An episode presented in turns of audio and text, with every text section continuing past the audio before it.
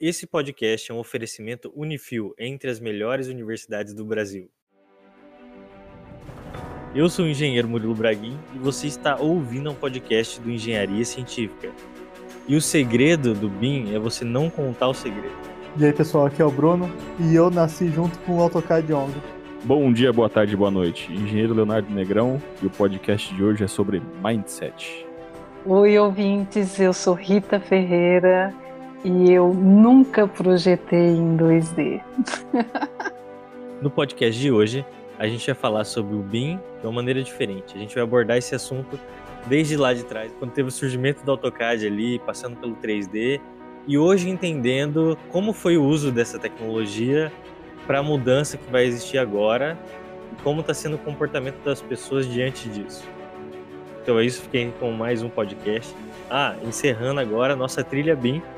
Finalmente, né, depois de quatro programas sobre BIM, próximo podcast já vai ser sobre um assunto completamente diferente, tá? Espero que vocês ouvintes tenham gostado desse podcast e dessa trilha aqui.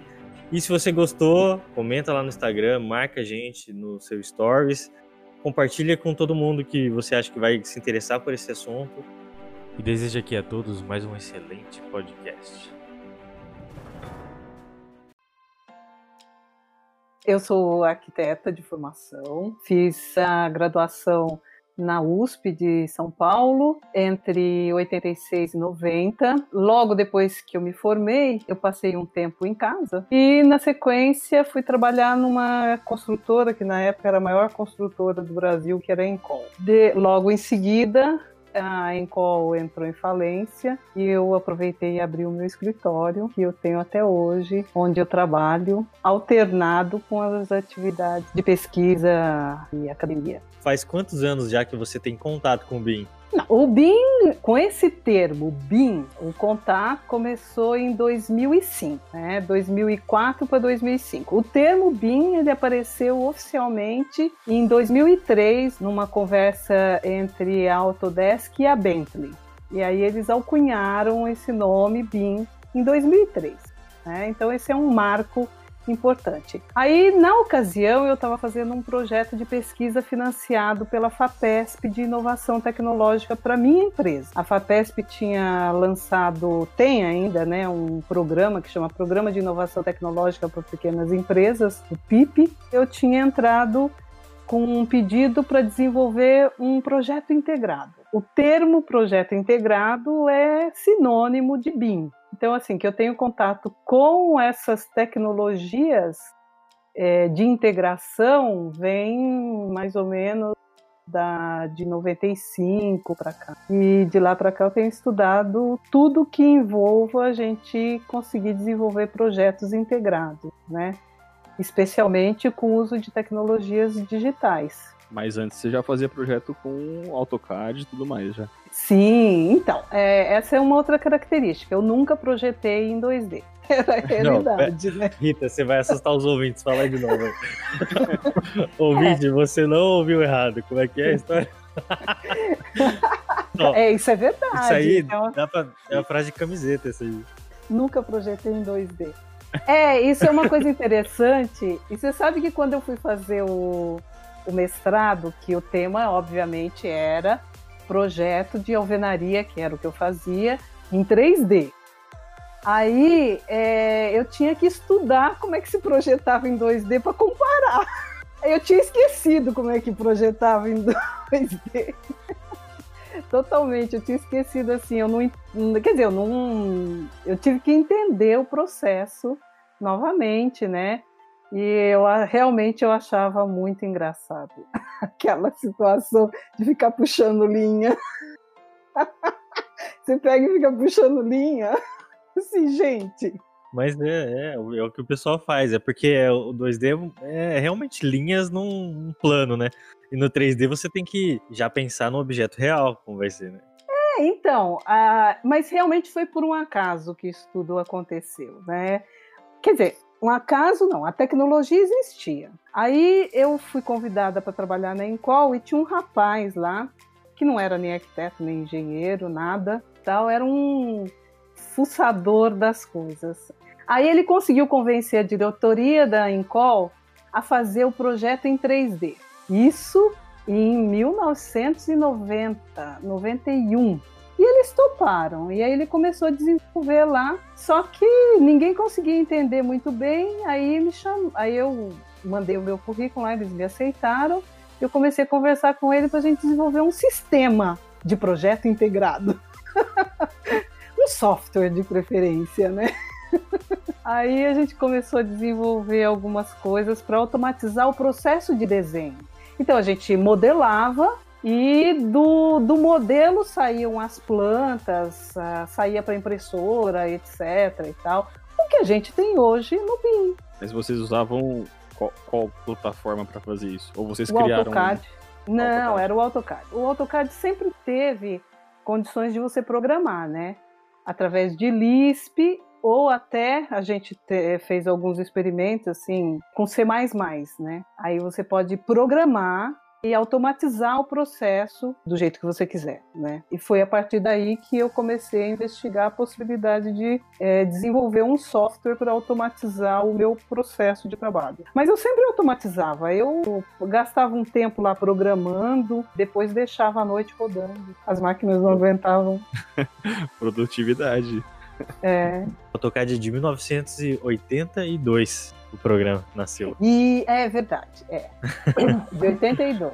É, mas acontece que ele, ele só foi incorporado 3D na versão 9, que é de 86 ou 88, se não me engano. Até então ele era 2D nele. Ele era 2D simples. A gente podia usar um aplicativo junto com ele que modelava em 3D. Então, nessa versão a 9, ele incorporou modelos de arame, que a gente chama modelos armados. Conhece assim? É só o perfil. Então, quando você modela só o perfil, e é assim que eu modelava até a versão 13. Quando você só modela o perfil, você não tem volume e você não consegue fazer clash. Uhum. Você só tem arestas, né? Você está posicionando só, arestas. É exatamente. É então você não tem, você não tem volume. Então, mas você, mas você tem faces que você pode aplicar sombras, podia fazer renderização. Era precário, obviamente não é o que nós temos hoje, né? Mas a partir da versão 13 foi incorporada no AutoCAD a modelagem de sólidos. Com a modelagem de sólidos, a gente já podia fazer Clash Detection. O que chama hoje de Clash Detection, né? Mas esse Clash Detection é igual o que acontece no Revit? Ele mesmo identifica? O Clash é uma tecnologia da modelagem de sólidos. Que é assim, você tem dois sólidos. Quando você sobrepõe um com o outro, você tem uma intersecção. Isso através da computação, essa intersecção ela é identificada. A partir do momento que você modela em sólido, automaticamente você consegue detectar a intersecção entre dois sólidos, ou mais, né? Então isso você podia fazer, só que demorava. O problema é assim, o problema não é que a tecnologia existia. Eu, por exemplo, fiz um modelo inteirinho, um prédio inteirinho, sei lá, de uns 18 andares, tudo, alvenaria, estrutura, é, não sei o que, tudo em 3D, caixilhos, etc. Aí o meu computador não abria. é, porque a gente fazia por partes, como assim, até esse meu amigo a gente brincava assim, como Jack Stripador, a gente pega e divide para vencer. Aí depois você tentava juntar, Aí a máquina travava. O computador ficava. ficava. Fervia a memória da máquina ali. Não, verdade, eu não conseguia juntar as partes. Hoje em dia, eu pego aquele modelo, ele abre assim. Tá, nossa, Ai, já abriu. Você começou É. a modelar esses sólidos e trabalhar com eles por iniciativa sua mesmo? É, isso foi posterior a eu sair da Incol. Aí já era na minha empresa mesmo. Eu comecei a fazer alguns testes de modelagem de sólidos para fazer o projeto de alvenaria. Eu entrei na Incol para fazer um projeto de alvenaria, que era um projeto de produção da alvenaria e era em 3D. Então, a partir dele saía uma documentação para execução em obra, parede por parede. Quando eu montei o escritório, eu trouxe toda essa tecnologia para mim, porque a Encol não quis mais saber dela e dei continuidade no desenvolvimento. Em 94 apareceu o, a modelagem de sólidos e o que era modelado em arame, em 3D, passou a ser modelado em sólidos para eu poder ter uma riqueza maior de informação para poder detectar interferência, por exemplo, de hidráulica, elétrica com, com as paredes, fazer a furação na, na estrutura. E foi a partir daí que eu resolvi investigar sobre fazer um projeto integrado mesmo, desenvolver uma aplicação, um software, alguma coisa para fazer integração entre várias, vários projetos de vedação, revestimento, elétrica, hidráulica, etc. Então era um sistema de gestão de projetos, mais ou menos um BIM. ah, é, era mais ou menos um BIM. era mais ou menos um BIM. Só não tinha esse nome tinha... só, né? Ainda. É, o nome não existia e eu também não sabia que nome dar. Falei projeto integrado. Architects, engineers and contractors are using BIM. And here's why. Sabe que é um negócio muito interessante quando a gente reflete no que já fez por conta própria e o que o BIM traz. No podcast passado a gente falou com o Benazzi e ele estava falando da separação de pacotes. Você pode ali setorizar o projeto e fazer aqueles objetos todos estarem no mesmo grupo. E eu fiz isso por conta própria na construtora onde eu trabalhava. Então, o que dá a entender é que todas essas iniciativas elas convertem para a mesma coisa, que seria assim um aprimoramento do processo atual que leva ao BIM no final, entendeu? Isso que eu, que eu percebo de algumas coisas que eu já fiz assim, eu falo, nossa, mas isso eu fazia por iniciativa minha e agora existe algo maior é, chamado de BIM para isso, né? Isso me deixa assim animado nesse ponto. É o raciocínio é o mesmo. Isso que a gente acaba percebendo. Existe um raciocínio, existe uma lógica em, atrás de tudo isso e que, na verdade, isso é uma coisa bonita até, né? É acessível a todos nós seres humanos. Desde que te deixem também. Tem aquelas pessoas que, que não te deixam fazer as coisas, né? Com certeza. Eu falo isso tudo hoje, mas eu passei muitos problemas por conta desse trabalho. O primeiro grande problema que eu tive foi quando eu abri o escritório. Eu abri o escritório em 93 para 94. A internet foi homologada no Brasil em 95 e eu já modelando, projetando em 3D. Bom, consequência, quando eu abri o escritório eu não conseguia gente para trabalhar, né? Eu contratei uma menina que fazia mecatrônica. Aí, aí ela entendeu o que eu queria fazer. Porque eu tentava explicar para as pessoas o que eu queria fazer e as pessoas não entendiam. Eu falava assim, mas o que, que é isso? A gente não vai projetar? Eu disse, é, mas eu quero projetar no computador. e em 3D. No meio da construção civil ainda. É. Você queria fazer o que o pessoal fazia na, na indústria. Né? é. E eu acompanhava a indústria porque, como eu tinha feito técnico em processamento de dados, eu olhava para a indústria e falava assim: nossa, é desse jeito que a gente tinha que fazer arquitetura, né? Aí, não, não é desse jeito que se faz arquitetura. Eu falei assim, como não é? Então, não foi fácil contratar pessoas, aí eu tive que repensar muitas coisas. Eu tive gente que saiu do escritório e dizia assim: Eu não aguento ver isso mais, eu não entendo o que, que você quer. Porque eu também não conseguia explicar o que, que eu queria, porque não tinha palavras. Hoje em dia é tão bom quando a gente tem uma palavra para designar alguma coisa. BIM fica mais claro. Aí você ficava assim, não, eu quero projetar em 3D, não sei como, mas assim, ah, tem um software. Mas ninguém nem sabia ligar um computador. E assim, eu falava muito sobre o 3D, e eu lembro que uma ocasião um cliente virou para mim e falou assim: Olha, se você for falar outra vez do 3D, a gente vai acabar a reunião. Aí eu comecei a, a, perceber que eu falava muito sobre isso ah, então eu deixei de falar que eu fazia projeto em 3D. Quando aparecia o 3D na proposta, eu percebia que havia uma reação. Qual que era a reação do cliente? Era que ele ficava confuso, ele não entendia o que que era um Eu não entendia 3D. por que, que, eu queria aquele negócio de 3D, por que, que eu falava tanto no 3D. Eu queria fazer algumas coisas, assim, por exemplo, levar o projeto em 3D para obra. Eu dei uma palestra no Senai de São Paulo, num curso de formação de pedreiros, né? E levei um notebook para eles e o projeto em 3D. Isso também foi em 96, 97. Eles ficaram assim, assustados com aquele negócio. Aí eu falei assim: ah, esse é o mundo. É, é então, futuro. nossa, aí que você percebe, né? Olha onde eu tô trabalhando, né? Eu acho que é muito disso, viu, que o pessoal que tá trabalhando com BIM hoje tá passando, sabe? Olha pra quem que eu tenho que entregar o meu trabalho, né? Pra pessoas que nunca viram você falar que você faz em 3D ou falar que faz em BIM, pra alguém que não conhece isso, sei lá, causa uma reação de estranhamento, né? Igual você falou. É melhor você nem dizer que faz, entregar perfeito pro cliente do jeito que ele quer ver. É até melhor, mais detalhado e pronto. O benefício ficou pra você. Sabe é o nome disso? É estratégia.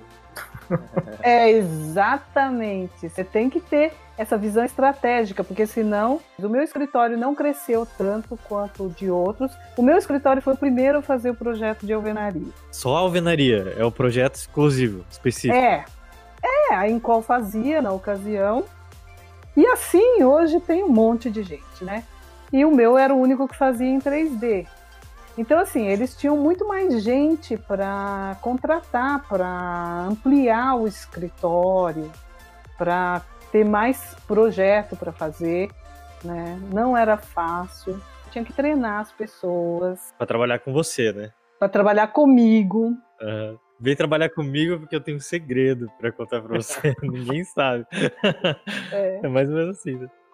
Não era fácil porque tinha gente que não conseguia acompanhar, né? E aí ia em- embora. Porque assim, vamos lá, a formação das pessoas levam a fazer o tradicional, né? O básico, que é o que todo mundo faz. Por exemplo, AutoCAD, até hoje em dia, AutoCAD 2D. A gente pega uma realidade igual é o BIM. Aí as pessoas saem da universidade hoje, 2020. Ela não sai preparada para fazer em BIM projetos. Assim como antigamente não saía preparado para fazer um projeto 3D no AutoCAD. E nem hoje, eu diria. Mas o, o produto final ainda hoje é, é, é o 2D, né? É- que, pelo que eu entendi, assim, a, a Rita, ela usava o 3D co- como um meio para poder entregar o, o 2D que precisava ser entregue lá pra execução, assim, final. Automatizado, né? Isso. 2D É, na automatizado. verdade, assim, é, o processo era 3D, aí você tinha no final uma documentação, como tem hoje no BIM. E na verdade, a parte de documentação ela era mais rápida do que você desenhar com linhas. É como se fosse no Revit, você faz o desenho 3D e você coloca a vista que você quer, né? Você coloca a planta baixa, Exatamente. a vista frontal, vista lateral, elevação, sem precisar ficar desenhando de novo depois, né? Exa- Mas isso já existia no AutoCAD em 92. É, é isso aí, mas é isso aí. Essa bem- que é a grande quebra de, de mitos, né? Que, ah, não, o BIM só existe hoje. Não, isso tudo que a gente está vendo hoje concretizado como BIM já vinha acontecendo há, há 30 anos, 35 anos atrás, e hoje se consolida, né? Hoje está consolidado temos, a tecnologia está consolidada, mas as pessoas ainda não estão totalmente consolidadas para receber a tecnologia, né? Até compara assim, você tem um carro, mas você não sabe dirigir. É, você falou que é 2000, desde 2003, 2005, né, que existe o termo. A gente ainda vê isso como se fosse uma coisa recente, um monte de gente se adequa, não põe em prática. Acho que é questão de, de mudança de mindset. Exatamente. Palavras do momento. É, é mudança de forma de raciocinar. E aí a gente volta no que eu estava falando há pouco sobre quando eu fiz o mestrado, eu tive que reaprender o processo em 2D para poder discutir na dissertação e comparar o 2D com o 3D. Então eu acompanhei um escritório de uma amiga minha, processo inteirinho em 2D, e mapeei todo o processo para poder entender. E aí eu escrevi um artigo e fez parte da dissertação comparando o 2D com 3D e qual que era a mudança mental que tinha atrás dali. E quais que eram as é, deficiências que traziam embutidos dentro do 2D, no 3D não tinham. Mas só que a pessoa tinha que mudar a forma dela de pensar. Então, isso não é um processo simples. É um processo cultural leva muito tempo. E aí você, mesmo hoje, você vai para as escolas, faculdade de arquitetura e de engenharia, e você é orientado pelos professores a desenhar em 2D. Faz desenho manual ainda. O que eu tô percebendo hoje em dia com o acompanhamento de alguns trabalhos que eu tenho feito com o BIM, o pessoal se preocupa né, com essa mudança de mercado, sabe que vai existir, que está existindo. Como outras tecnologias anteriores, sempre acontece isso na engenharia. Um tempo atrás era questão da qualidade. Você tinha que ter programa de qualidade na obra. Esse era o máximo que uma obra podia ter, vamos dizer. E hoje é muito BIM. E o que eu percebo é que a pessoa tem capacidade de investir no programa BIM, mas ela não investe por, por ter o trabalho de trocar todo o processo que existe hoje. É aquele é. negócio que sempre fala, né? O, você tá fazendo um negócio que funciona, para que, que você vai mudar, né? É, mas assim, o negócio não funciona exatamente. Funciona com os erros de hoje. Então vamos lá, a gente faz uma obra e essa obra era para custar 100%, ela custa 130%. É, custo de obra, mais 10% de valor que você agrega nesse custo total e que você tem perdas ao longo do caminho, com problemas de documentação, problemas de cliente, atrasos, N coisas. Então você faz uma obra hoje, você gasta-se muito mais, vamos dizer, 40% a mais do que você gastaria. Isso aqui já comeu o seu lucro. O que, que você faz na próxima obra? O 100% não é mais só 100%, é 140%, que equivale àquele montante anterior. O que aconteceu aí agora? Você tem 40% de custo a mais para você tentar tirar um lucro e você tenta repassar isso para o seu cliente, e daí que o mercado fica truncado por causa disso. Por isso que o produto da construção civil é caro hoje em dia. Então, assim, o BIM, teoricamente, né, ele retiraria essa faixa de custo a mais que está sendo gasta por conta de um processo tradicional. E as pessoas não querem ter o trabalho de ficar um ano inteiro, dois anos, tentando transformar os processos do seu escritório, da sua construtora, para subtrair esse custo a mais. Isso é aquele gráfico, né, que, que mostra o quanto custa determinada alteração em determinada etapa do, do projeto, da execução. Quanto mais na metade para o final do projeto, da execução, é mais caro fazer uma alteração, né? Se você fizer a alteração logo no começo, se planejar, é bem mais em conta e bem mais fácil o retrabalho, tudo, tudo que é envolvido. Nossa, eu lembrei de um negócio aqui, Bruno, você falou disso. Eu trabalhei com obra há um tempo atrás, há alguns anos, vou colocar aí, cinco anos, né? Ah, velho. Por aí. E existia ali na obra a figura de uma, uma pessoa que era o cara orista. Era o cara que ficava vindo atrás da, da, da equipe de produção fazendo a catação, que a gente chamava que é também chamado de gatinho. Tudo tem um termo, assim, ninguém sabe definir. É todos os erros da produção, o cara vinha consertando atrás. Então, assim, imagine quanto esse cara não custa de estar ali. Não era um só, não, né? Era uma equipe de catação que vinha atrás. Era tipo três numa torre, três na outra. Soma esse valor todo, é o custo que você está tendo a mais de produção por não ter uma produção eficiente, assim, de uma maneira ideal, vamos dizer assim, idealizada.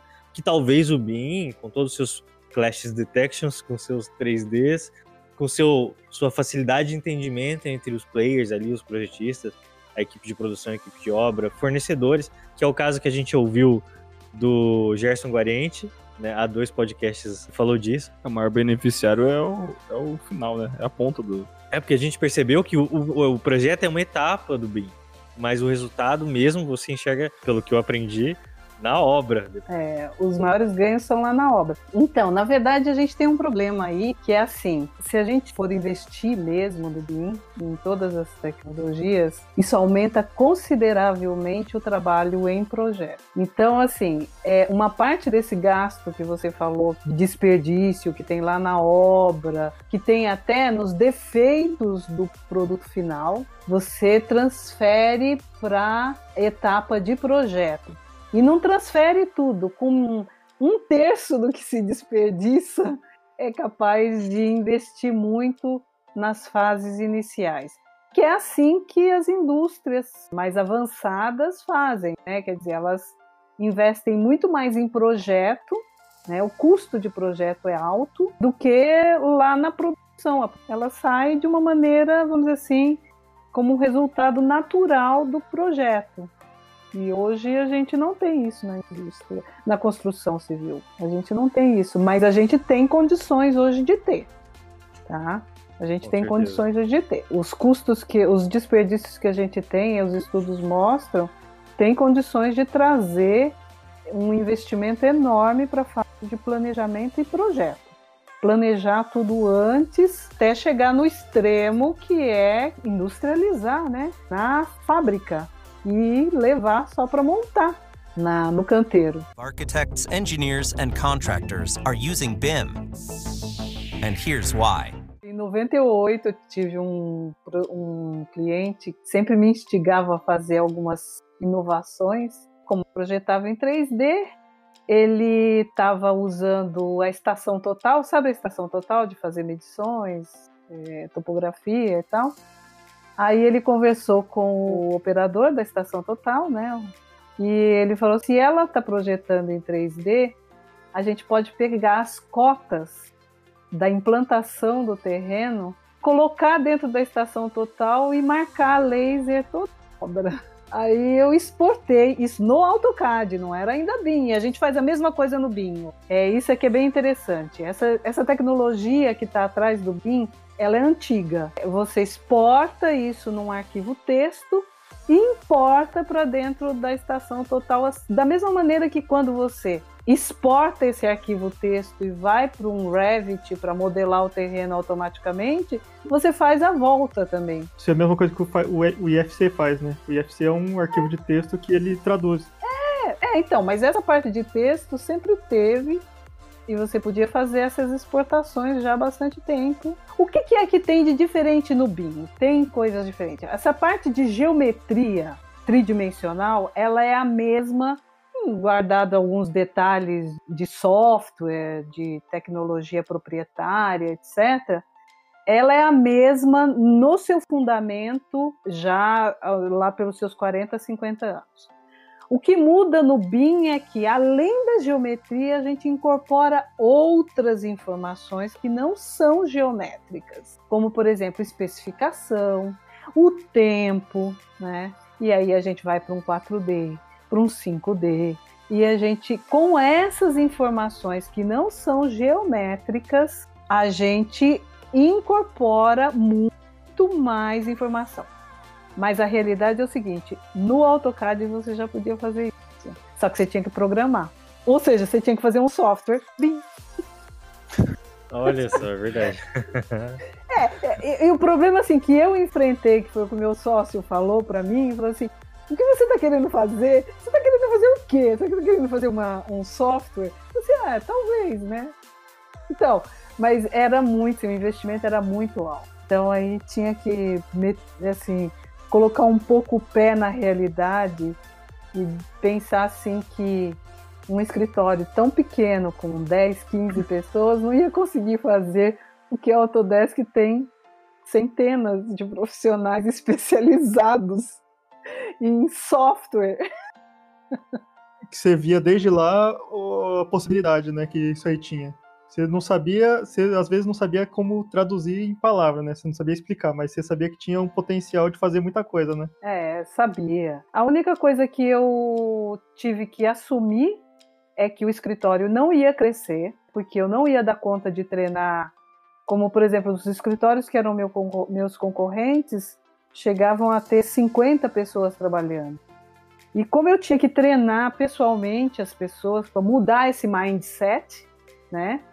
Essa forma de pensar, uma pessoa só não dá conta de treinar 50, entendeu? E assim, para já produzir. A gente hoje em dia já critica quando numa sala de aula um professor tem que dar aula para 30 ao mesmo tempo. Imagine produzir negócio e ainda ter que fazer mudança de pensamento. Não dá.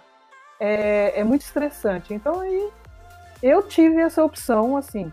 Meu escritório ele era pequeno, eu assumi que ele ia continuar pequeno e eu interrompi o escritório duas vezes, né? A primeira para fazer o mestrado e essa pesquisa e interrompi agora para fazer o doutorado. Quer dizer, não dá para delegar em terceiros um volume de inovação assim. A não ser que eu tivesse investidores, né? Não era o caso, não consegui ter uns investidores assim. Ô, Rita, já que você falou da sua pesquisa de doutorado, você quer falar pra gente sobre ela? Ah, sim, se então. você pode, se você falou com seus orientadores. Não, na verdade é que eu ainda tô, ainda tô na, na pesquisa, ainda não tenho todos os resultados, né? Mas é, justamente por conta das dificuldades de treinar pessoas, eu sempre tive que investir muito em novas abordagens para, por exemplo, para implementar o BIM, para poder treinar as pessoas para usar mesmo o AutoCAD em 3D. Então, a, o meu doutorado é em cima de aprendizagem dessas tecnologias. Né? Então, eu tenho estudado o quanto que é, não encarar de frente que você tem que fazer uma grande mudança de forma de pensar dentro desse processo de implementação do BIM, e isso envolve a, uma nova forma de aprender, a gente vai ter algumas dificuldades, alguns impasses e alguns retrocessos. Então, a minha pesquisa é justamente, é, o nome dela é Aprendizagem Ativa e Colaborativa no processo de implementação do BIM. Né? Então, uma parte da pesquisa foi feita em cima de uma empresa real, né, em que eu dei uma consultoria, mapeei todo esse processo de aprendizagem. Então, agora eu estou exatamente no momento de estudar os resultados para confirmar assim, realmente existe uma forma de você ensinar essas tecnologias que se torna mais efetivo e que a pessoa faz a mudança da chave. E aí ela passa a pensar de outra maneira, e uma das maneiras é ela sendo estimulada a aprender. Não é por conta própria, porque a gente sempre tem um tutor, um líder. No caso, quando você está na escola, essas abordagens você tem o professor como tutor, né? Empresarial, você tem o líder que estimula. Normalmente tem que ser um líder que tem um certo domínio sobre aquela tecnologia. E esse é um dos problemas que a gente tem. Então, você vai para as empresas, é, os líderes, às vezes, não dominam essas tecnologias. Então, tem que ser criado um líder dentro do negócio para fazer esse movimento de mudança. Aliás, até lembrando lá do podcast do Brasil, né? O filho dele é esse líder, esse novo que vem que faz a mudança. É o Arthur, ele é o que faz esse movimento de mudança. E no meu caso, apesar de não ser tão nova quanto ele, eu fiz esse movimento de mudança.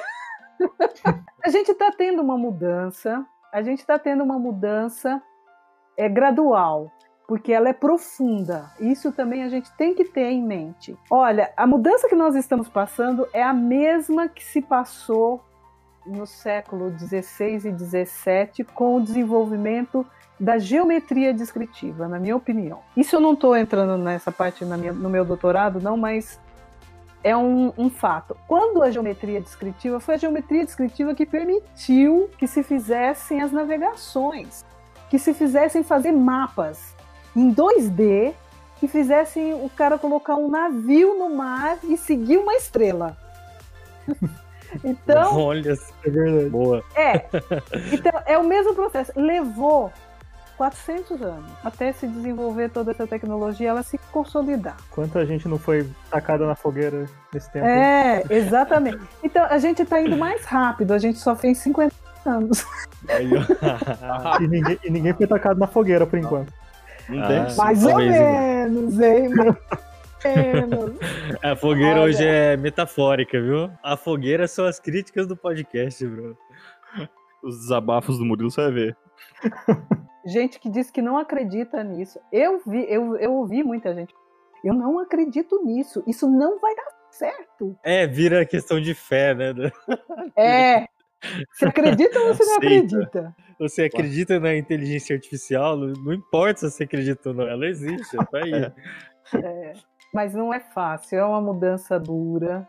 É, É, é uma outra forma de pensar. A gente tem assim que até que ter um pouco de compreensão é, sobre as dificuldades que, que uma pessoa que viu o mundo de uma maneira está vendo de outra. Como é que é que isso acontece? É um choque muito grande, né? é isso. E isso, assim, sempre existiu e sempre vai existir. Isso, de mudança de tecnologia que muda o mundo. Tem pessoas que abraçam a tecnologia que vão seguir em frente, né, de uma maneira mais, não mais tranquila, mas mais inovadora. E tem gente que vai ficar para trás no tradicional, né, que Isso é normal. é, é muito normal. Toda tecnologia é assim, é Uber versus táxi, qualquer coisa. Mas vai existir o cliente do tradicional e vai existir o cliente do moderno. Quando você faz o moderno, você atinge um novo patamar de excelência, com a qualidade que você entrega no seu trabalho, qualidade que você recebe, principalmente quando a gente fala de BIM, no ganho de tempo das coisas. É aí que você percebe que não dá para voltar para trás. Lembra que o Gerson falou isso também no podcast? Ele falou assim, ó, isso, isso é algo que quando você entrou, conseguiu entrar na tecnologia, você nunca mais vai querer fazer do jeito que fazia antes e vai se perguntar como que você fazia, né? É é isso, o é, uma caso da grande Rita. realidade. É, No caso da Rita, ela começou a fazer em 3D lá na década de 90, ela não, não conseguia fazer 2D mais. Já É, era, acabou, é cara. Eu sempre comparo assim, por exemplo, com o carro. Ninguém se imagina hoje andando pelas cidades de cavalo, né? A cavalo, né? É, Mas é tá legal. tudo- é.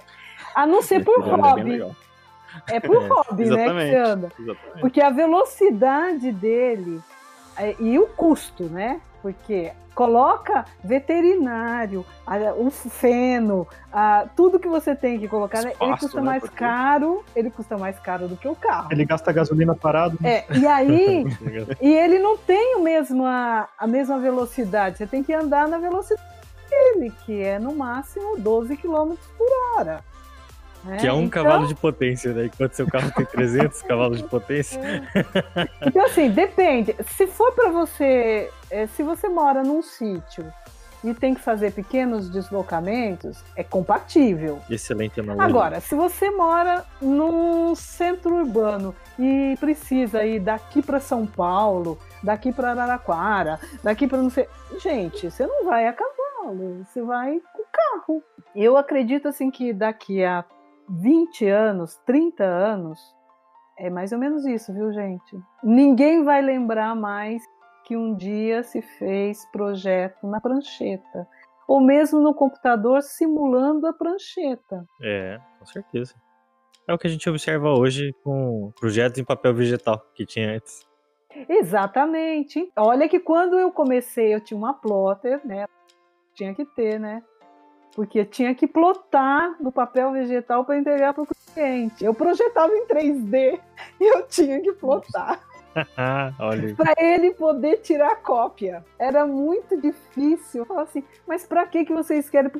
Eu falava assim, por que, que vocês não compram uma plotter e eu te dou um arquivo? Aí você não tem, eu não tenho que imprimir para você. Aí eles não entendiam. Eles não entendiam como uma plotter? É, não, é uma plotter. É exatamente isso. Tem que formar essas pessoas num novo modo de pensar. No Revit você não desenha, você modela. O desenho sai automático. Porque o desenho, o desenho dentro do conceito da geometria descritiva é aquele negócio de puxar a linha. Exatamente isso a gente não tem mais. A gente tem um modelo e a gente tem pontos de vista. Então eu me posiciono em cima, embaixo, do lado esquerdo, direito, em perspectiva. O objeto é um só. É bem diferente. Exatamente. É, o trabalho é um só de fazer o objeto. Depois você só muda a perspectiva. Que é diferente de hoje do AutoCAD, né? Você tem que fazer um corte A, corte B, corte C. E por aí vai, continua. Cada corte é um, é um novo. É um desenho. Então, isso, É. quando você projeta, modela, mesmo no AutoCAD, tem lá uma função. É que ninguém nem entra nessas funções. Section, view, Sim, sim. aham. tem, é, no AutoCAD. você corta, segmenta ali onde você quer. E aí você coloca aquilo numa folha. Só que o objeto é um só. Então, aliás, essas questões assim de modo de pensar, tem umas coisas muito engraçadas que aconteceram assim durante o processo de é, principalmente do BIM, né? Quando veio o BIM, aconteceu no escritório um dia, eu chegar lá, estava todo mundo em volta do modelo e não conseguia identificar porque que tinha uma sombra. E eles moviam, moviam. Só que quando eu cheguei no escritório, eu observei que eles estavam olhando só as vistas em 2D. Olha só que o que, que é a cultura. E não conseguiam identificar a sombra que estava aparecendo. Aí eu cheguei no escritório, entrei lá e entrei direto no 3D, né? O que que tinham feito? Tinham feito uma cópia inadvertidamente, sabe aquelas duplicate? Tinham duplicado inteirinho o prédio para o lado. Então aparecia uma sombra. Só que eles não conseguiam ver que aquilo era um duplicate, porque eles não estavam vendo em 3D, eles estavam vendo em planta, em corte, navegando só pelas funções bidimensionais. Quando eu vi aquilo, eu é, sentei com eles e expliquei. Vocês estão raciocinando com um software em 3D. E no escritório sempre teve iMac, né? De 27 polegadas. Mas assim, com dois monitores e navegando em 2D. para ter uma ideia de como que é a situação cultural que a gente se encontra. Então, assim, essa é a parte mais difícil. Vamos assim, vamos navegar sobre o tridimensional. Nós não desenhamos, quem desenha é o computador. O computador é que desenha. Você coloca numa vista e coloca um template. Pronto, ele desenhou o que é, você ia desenhar. O trabalho tem que ficar para a máquina, né? É, a máquina fez isso. Se feito à mão, bem feito, é muito trabalhoso. E, e a gente comete muito erros, né? A informação bidimensional ela é fragmentada. E a gente remonta no cérebro. Essa foi a parte do, da minha pesquisa no mestrado. Então, uma das limitações que eu identifiquei é, do 2D é a fragmentação. Então, a gente fragmenta o modelo do mundo que é tridimensional em partes para a gente poder entender. E aí a gente tem que remodelar tudo na cabeça. Agora com o BIM não, a gente modela, remodela o próprio computador, né? E aí. Visualiza ainda, né? É. Isso sai da nossa cabeça e passa a ser um ente externo, diferente do processo bidimensional. 3D está na cabeça do projetista. Ele vê. E depende muito do projetista, né? O nosso fica muito dependente dele, né? Se, se ele passou mal, deu uma dor de barriga, qualquer coisa, você ferrou, porque tá tudo na cabeça dele só, né? Não, e outra coisa é o seguinte, muitas reuniões de projeto que eu já fui, ficava aquele projeto aberto ali na mesa, em cima da mesa, já, já fiz esse relato aqui no podcast. E daí, sabe o que tinha? Tinha uma lousa do lado, onde, quando começava a se discutir as coisas, adivinha o que acontecia? O projetista que estava ali discutindo a questão ia na lousa e tentava representar o desenho em 3D. É isso que ele fazia. Então, deixa eu te falar uma coisa. No, no meu mestrado, como eu estava usando o trabalho que eu estava fazendo no projeto da FAPESP, de pesquisa lá de inovação, eu fiz todo o projeto em 3D de uma obra da Cirela. Então, eu modelei tudo que estava em 2D para fazer a minha pesquisa. E aí voltei aos escritórios de projeto e eu sabia, por exemplo, aonde estava dando interferência, porque eu tinha feito clash, né? Eu chegava para o projetista e mostrava para ele as plantas e perguntava para ele onde está com problema, etc. Aí ele ficava lá falando, dissertando sobre os possíveis problemas que ele visualizava na planta em 2D. Aí eu mostrava o modelo para ele em 3D, ele olhava, ah, ali, né? Ou seja, ele via mais rapidamente no modelo em 3D a interferência do que nas informações em 2D. Então é isso, pessoal. Se vocês ouviram a gente até aqui, principalmente se vocês aprenderam alguma coisa, não se esqueçam de seguir Engenharia Científica nos agregadores de podcast, principalmente no Spotify. Acesse também engenhariacientifica.com.br. O link de contato de todo mundo que participou dessa gravação vai estar aqui na descrição. E o nosso WhatsApp é 043 9969 50891. Então é isso, muito obrigado e até a próxima. Em 98, eu tinha um sócio que me pressionou e virou para mim e falou assim: se você continuar pensando nesse negócio de 3D, acho que não vai dar certo, nós não vamos conseguir fazer o escritório crescer. Aí eu falei assim: é, então a gente termina a sociedade. Terminamos a sociedade.